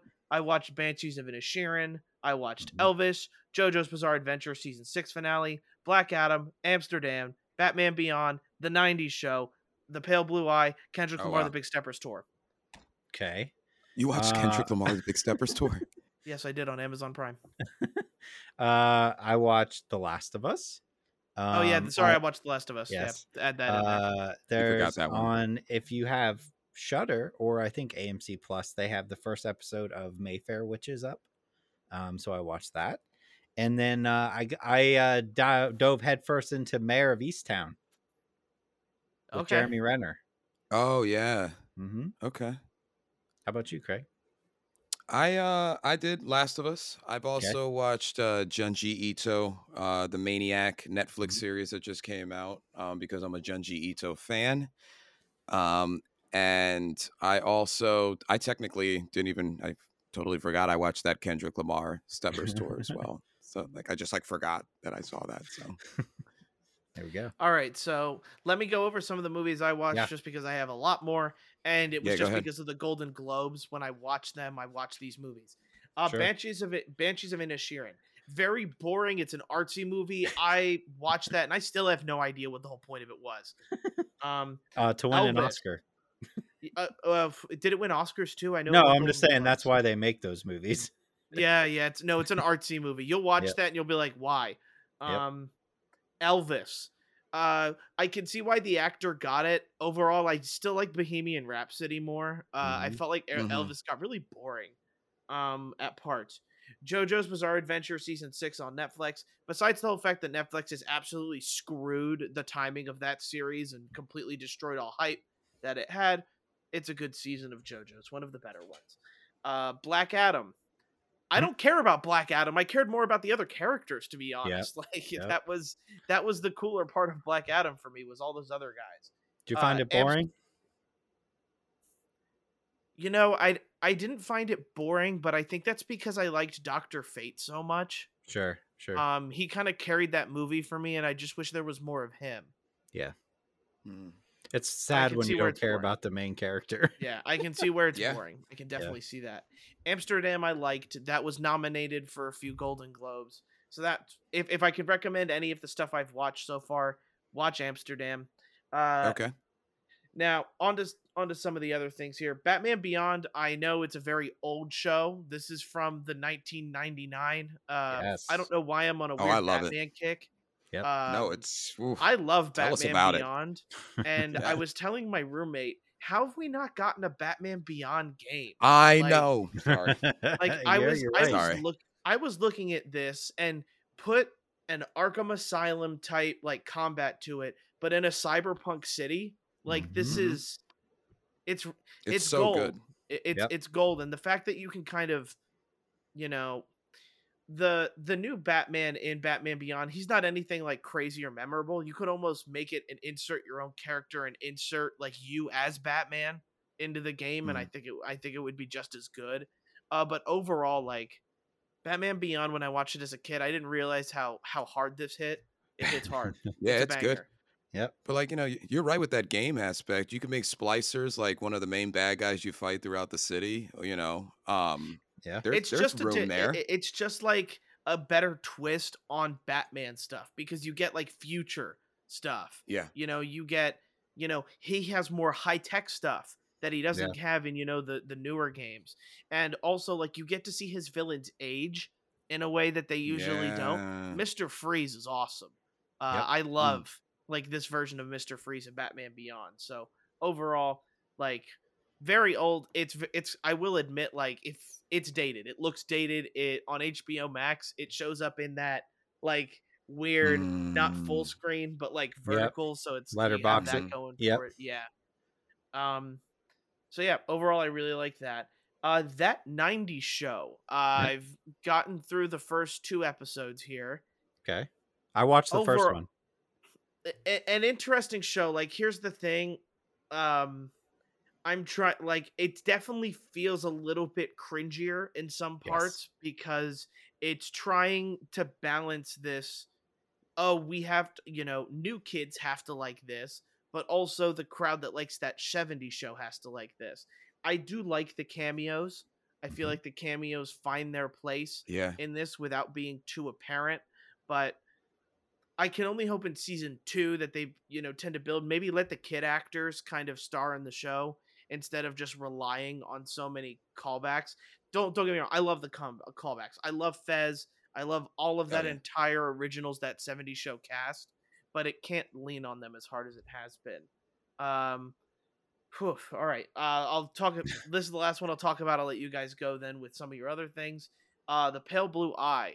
Uh, Christian Bale in this. It's about a mystery kind of detective one where he enlists the help of Edwin Allan Poe, Edgar, Edgar. Allan, Edgar, Edgar. Allan Poe. Edgar Allan Poe. Um, it's kind of like a mystery, more or less, uh, movie. I enjoyed it. This was, uh, I yeah, I overall think this is probably one of the better movies. Wish I had watched it when it was out in 2022. I did not. Uh, but overall, a good mystery movie. Uh, it's it doesn't rely too much on the mystery, but I do like all of the characters' kind of uh, chemistry with each other, and I think that's really what keeps it going. But I could also see this as people saying it's a completely boring movie. Like, absolutely, people will see this as boring. So keep that in mind. Okay. Okay. Nice. I I'm impressed with how much you managed to get done in a couple weeks. Yeah. That's that is a lot. Well, and I still have a couple more, but I need a moment. Uh, need all right. one. So, Mayor of Easttown, let's do that. Jumped into this uh, unironically because of Jeremy Renner almost dying, and I was like, Yeah. "Oh yeah, I need. I've had that on my list to watch forever. It's on season two. I should probably watch that." So I started watching it, and uh, lo and behold, to my surprise, when I first episode started and saw that yet again, this is written by Taylor Sheridan of Yellowstone fame. This man has written fifteen thousand shows that are on TV right now. It's ridiculous. Um, but also written by Antoine Fuqua, uh, Training Day, if you know him. Oh yes. yeah, um, it definitely has his style of writing for sure. Uh, I really like the show a lot. Um, it deals with um, Jeremy Renner is called the mayor of Easttown. Basically, um, they there is a big prison in Easttown that they pretty much they don't run, but like if you need something handled in the prison, if you need drugs taken into the prison, if you need getting somebody something in and out of prison, that's what he handles. So he pretty much runs the entire city. Um, he deals with all the gangs, all he deals with the police. He's like the go-to man for everything. Um, I am really enjoying this show a lot. I think it's done very well. Um, and it's a pretty good. I'm like almost done with season one, so I'm having a good time with that. And then Mayfair Witches, which apparently is a book that I've never heard of. Um, Alexandra, I always forget how to say her last name. Dadero, Diderot. Um, she is a, a witch. Um, she was taken from her mom at birth, raised by an adopted mother. She has no idea she's a witch. Um, just the first episode's up right now. There's a lot going on and it's super confusing, but I like what I see so far. She became kind of aware that she has some sort of power that she's using. Um, she doesn't know she's a witch yet, but uh, it seems interesting enough to compel me to watch more. Um, I don't know why Shudder had like an exclusive for the first episode. I'm not sure why. I wouldn't really call it a horror show. It's more of like a supernatural. Um, but I am intrigued. I wouldn't say that I was like, oh my god, this show's amazing, but I was like, okay, let's see where this goes. Okay. Yeah. so I mean, I would. It's a recommend for sure. Nice. Um, I uh completely forgot. I think it's just because I actually texted you two gentlemen this, but I also did watch Glass Onion and Bullet Ooh. Train like right after our our uh 2022 finale. Um, but like I think that you gentlemen said a lot of things that I would have said anyway about it. Um, but they're both like fantastic movies there. Mm-hmm. Um, because I know we're we're really uh we're we're coming back with a vengeance um, with our uh, with our one here. Uh, what I will touch on is Junji Ito Maniac series. I don't know uh, how much of our viewership, listenership uh, likes Junji Ito kind of uh, things, but it is a what they've done with this series is they've kind of taken because there was a series I think Barry, thanks to your Crunchyroll, I was able to watch uh, the 2018 or 2019. Some for my dead homies. Um, 2018 or 19 uh, series, which did it justice. There's something weird about trying to take his works, which is mainly graphic novels, and trying to put it into some type of animation, um, anime type of delivery. But what I could say about the series now, I haven't seen all of them. I kind of went to some of his go tos, uh, or more popular ones, so to speak. And I was watching it with my wife, and they're fine. It's a it's a great series. If you like Junji Ito, if you're looking for something that's weird and twisted with weird imagery, you're gonna get that if his name is on there, regardless of what it is. So have at it. If you're looking for something scary, or at least animation scary, you're not going to necessarily get it. You're going to get more creepy, disturbing, you know, that type of thing, goosebumpy, you know, kind of thing. Okay. Um, that's like the main thing that I touched on. Besides the other two movies that I mentioned, um, I'll uh, I can wait for The Last of Us unless Barry, you have more the uh, the other ones you wanted to mention, or do we want to get into? Did Last you catch Us? your So- breath? Yeah, so I Did you catch your uh, breath? a- and there isn't much left. So uh, I'll talk about this one before going into the Kendrick Lamar portion of things. Uh, I watched Vikings Valhalla. Uh, seasons one and then season two came out earlier this month in January. This I didn't realize that this Vikings show was based off of the Vikings show that has seven seasons. They make very little callback to it, and it's not the same actors. This takes place over a hundred years later, so most of the Mhm. characters that you kind of get are dead. And overall, um, much like how Vikings, the original series, came and tied me in, I'm really tied into Vikings Valhalla. Um, Sweet. it's uh, and I've definitely made this analogy before. It's Game of Thrones with Vikings, and I I enjoy that. It's it's a little bit more grounded because you really don't have to worry about like and I should I shouldn't say grounded because to be fair there is the seer, but there's not like dragons as far as we know, so it takes a lot of the mystical sort of out of it.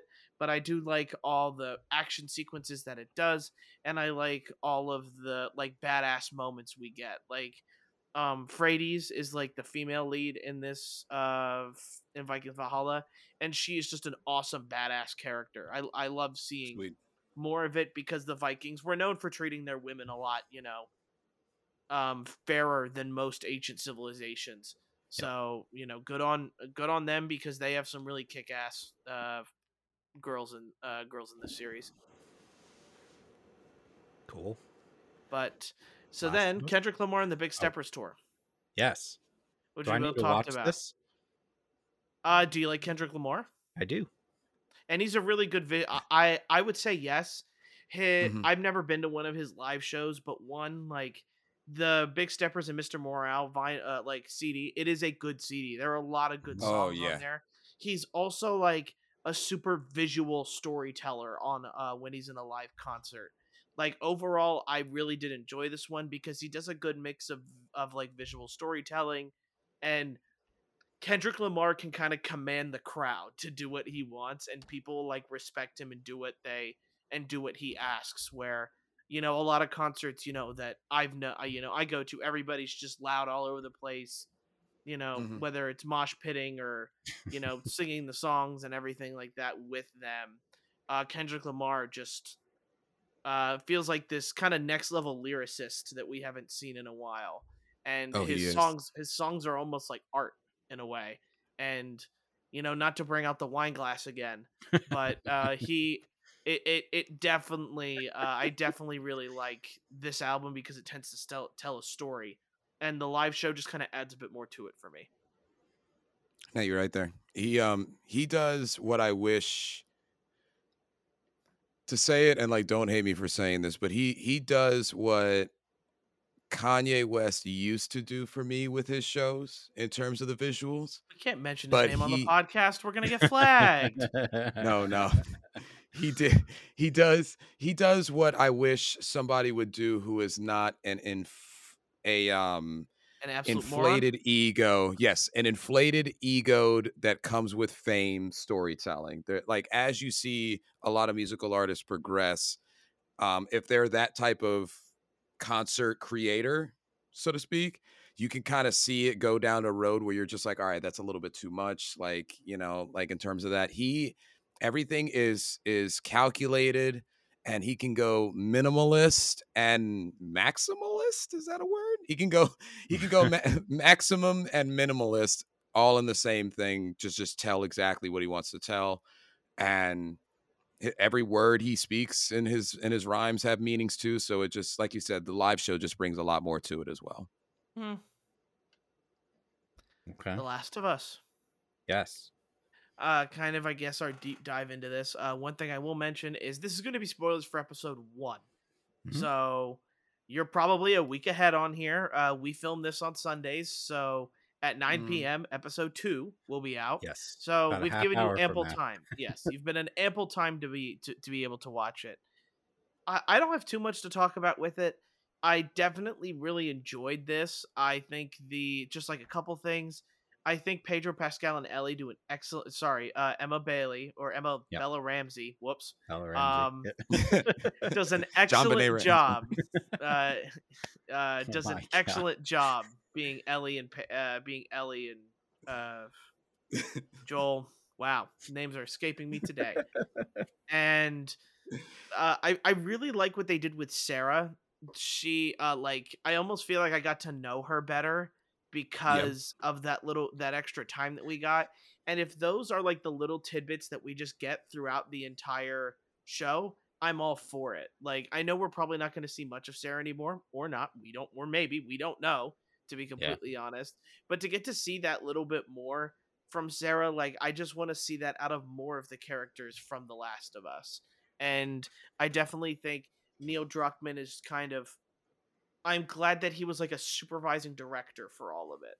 Uh, Right, yeah. especially too because he's going to stay classic to the game. He knows what people are going to want and all of the easter eggs like people deep dive mm, excuse me people deep dive into this stuff and I, I really enjoy the people that deep dive and find the card that sarah had for had for uh, joel on his birthday so Yeah. it's like it's it's those little things i enjoy but overall i it's only the first episode but i'm really impressed what they've done with the first episode so far it is very good Yeah, I think it, for, going off of the first episode, I think we can safely say that this is the best video game adaptation we've seen. Um, and what I appreciate about it, and I think why it it works, is for the first time they've taken a game and being and looked at it as like you know games can tell a story correctly and you don't have to make a TV show or movie and follow the game step for step, but you can follow it for the majority of it, like they did in this first episode. Like a lot of it was almost shot for shot. Um, Mhm. and you can, and it works because you're looking at the game and being like, all right, this, all of this section here worked in the game. Let's just do it over here. Let's not overthink it like they always do with every video game adaptation and be like, yes, the game's popular and the story's good, but we need to change it. Like they're trusting HBO is trusting that like people who don't play video games are still going to be able to follow this story. And guess what? The Last of Us has written so well, it's very easy to follow what's going on here. And I think it works so well that us as gamers can be like, "Oh my god, I remember playing this." And people who have no have not played the games can watch this and still be entertained. Um, I mean, we got a long way to go, so it could tank downhill. We'll see. Yeah. But so far, going off the first episode, I was sold on the Ellie performance in the first scene when she was handcuffed to the wall. Just the way she acted, I was like, Yeah. she knows what she's supposed to be doing with the Ellie role. Um, I'm hoping that we get to see some of the stuff with Ellie and her friend from the DLC at some point. Yeah. Um, I'm hoping. I thought I saw that some of that in the trailer, like them in the mall. Um, you want so to I'm know a hoping. crazy thing? Hmm. Um, I never beat the DLC. Oh, really? uh, yeah, I Oh, never okay. did. Yeah, I think it's important to the story. So like, I'm hoping they'll do like some sort of flashback, even if it's short, just to kind of help out. But so far, I think yeah, Pedro has. I wasn't completely sold when they casted him, but I think he's embodied Joel very well. Um, and yeah, I'm. I thought it was phenomenal so far. I'm looking forward to watching the next one tonight. Yeah, I'm I'm very excited as well. It's kind of ironic that the timing that our our Yeah. podcast is 20 minutes Yep. from it at this point. Um I was interested in learning cuz like I I had to read just a tad bit just on like how they got this group together. I think it's awesome that like the majority of the main cast uh, don't even play video games. Like they had Yeah. to they had to be shown scenes. Pedro Pascal actually had his like a, a family member play it because he's not a gamer and he Mhm. watched him play it so that he could try to embody Joel. The only person that actually reprises their role in the main group is Marlene Right. from the actual game. So like I thought that was very interesting. Um and I can't wait till we start seeing some more of the cordyceps mutation action. I thought the grandma part was great, how menacing it was in the background when she was just leaving as the turning happened, you know, and just like the way she was moving as she was adjusting to the cordyceps infection was great and whatever that thing was out of her mouth um well not whatever it was we know we know what it was but So I thought that part- You guys, you guys might know better than me. Was that like the hair from the person she was eating, or was that like the little like tendril stuff from the fungus? I thought it was a couldn't tell. tendril. I I, think thought it it's was. I thought it was her tendrils, yeah. hair. I thought it was Could the be. hair of the girl she was eating. It could be either. Yeah. I, I thought it was them trying to just show like some type of like piece that wasn't human coming out of her, or at least Mhm. you know, like Right. showing that she was infected. Um, I thought it was a tendril, but it you know, it could be either. yeah. Um, think- just oh, go ahead. No, no, you're good.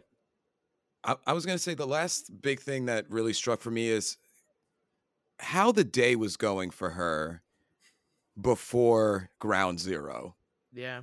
just like the small things that you noticed as the audience around her and she was noticing she looked up she saw more um aircraft activity be it helicopter or jet or whatever you know you saw certain things going on behind her and around her that just showed you what ground zero looks like and they've done it in zombie movies a lot Right. like the day of but like they really kind of hit it home with that and then the last thing i'll say this is the last thing definitely that i'll say uh, before i hand it over to you gentlemen um i liked her well them running from the actual runner it when there was like specifically in the the building that they were trying to run uh, what that they were going through how he was beelining it like straightforward and running into everything they really showed a lot of speed on that runner i'm very curious Yeah. to see how they're going to navigate like in the future what stealth portions they're going to do versus what combat because that thing ran like that thing Yeah. ran really really really really really fast and the only thing that really kept it from getting to the two of them was the fact that they were moving essentially through a kitchen essentially through the bear kitchen you know the kitchen Yep. from the bear just Yep. like you know. Yep. so i'm interested to see how they're going to incorporate clickers like how fast are clickers how how sound reactive are they going to be? We know how they were in the game, but how are they going to be in this? You know, Right. our first our first big guy bloaters. You know what is? yeah. Yeah, what what is? Like I know that I was terrified anytime one was actually on the screen. You only fight like seven actually in the story. You know, so that's I'm interested to see the cordyceps side of it as well. Yeah, and I think like that first episode, I think it's it seems like it's so shot for shot because that first hour or two of The Last of Us is so like on rails and like telling you setting up the story. And then it's kind of like from there on out, where they ended that first episode, when you're playing the game, it's kind of different for all of us because we all play a different way. So now they can kind of go wherever they want and still hit Mhm. the notes of getting Ellie there, finding uh, Joel's brother, um, and you know the other people that we'll run into, and I, I forget their names, but the father and son that they run into, which Oh, I'm yeah. assuming is pretty soon, um, and then the other, the older guy, which is we know is in the show, is played by Nick Offerman, um, and I forget Yeah. his name in the game, but like Bill, we know they wait, have all that stuff. Yeah. Bill, Oh. Bill, Bill, yeah.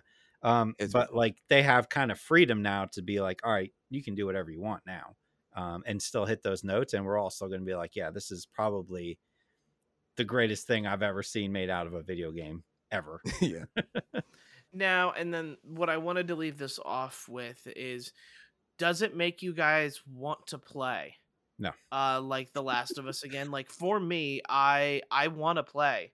Like Really? the part 1 and part 2. Yeah, I, I don't know what Kinda. it is. I already I- did though. That's the thing. Yeah, I, I I know you haven't for the most Yep. part. Like I still haven't finished the part one remake, hence why I didn't beat Yeah. the DLC.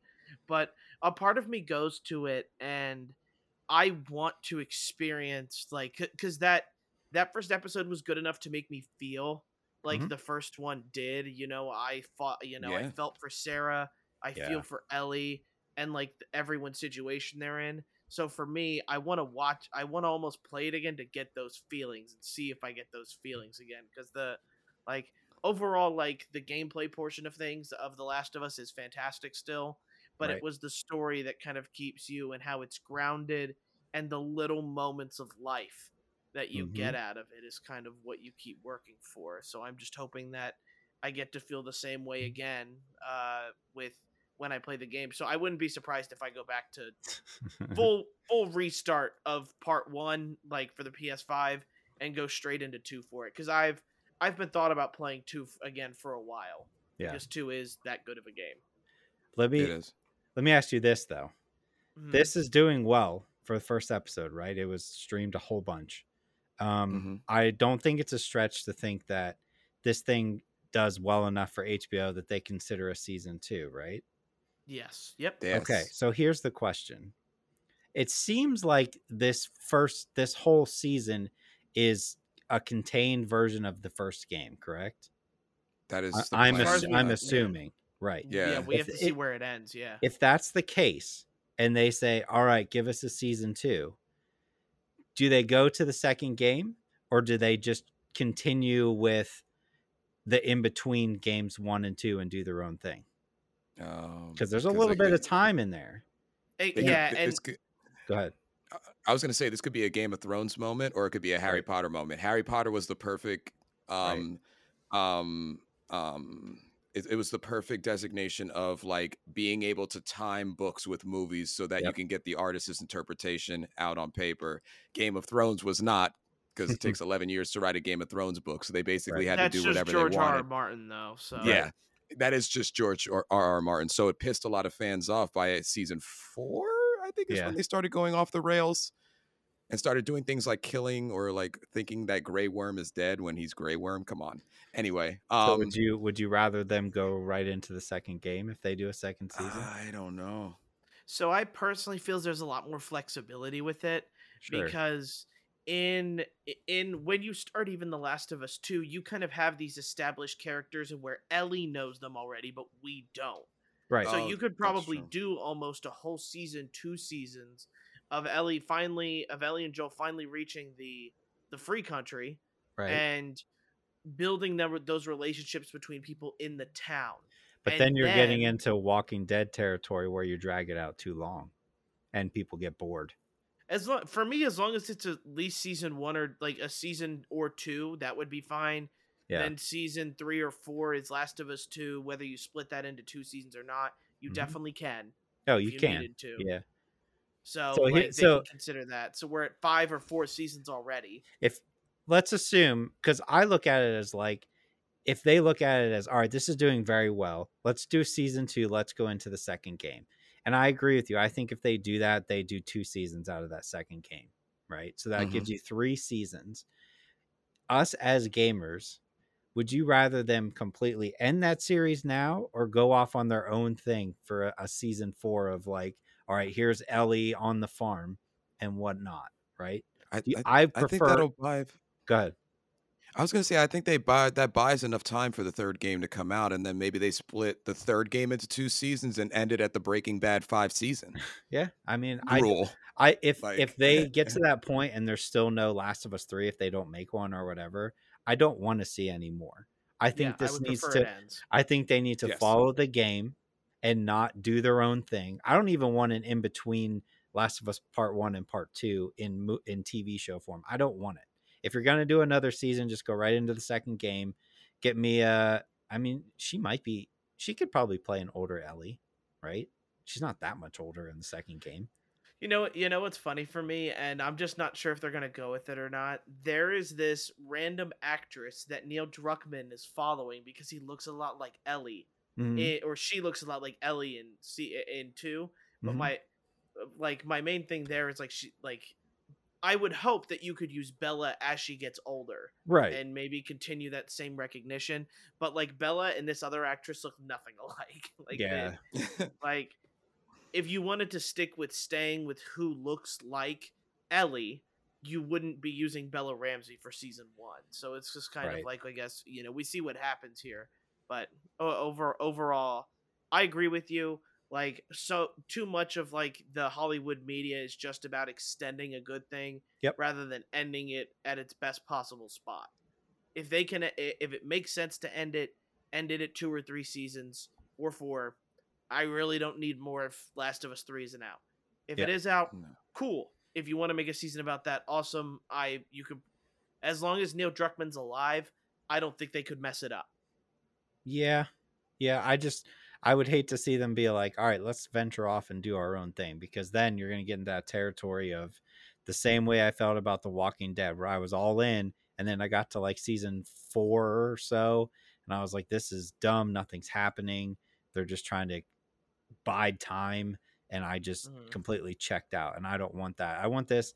I would actually be completely fine if they just did a one season and done too Yeah. just just you know cut it off if you need to but i don't think that's going to happen i think they're going to want more seasons for sure yeah. Oh yeah, especially after the reception already. yeah Oh my yeah for sure So I know we're going long. Uh, is there anybody anything else you guys want to talk about before we end it here?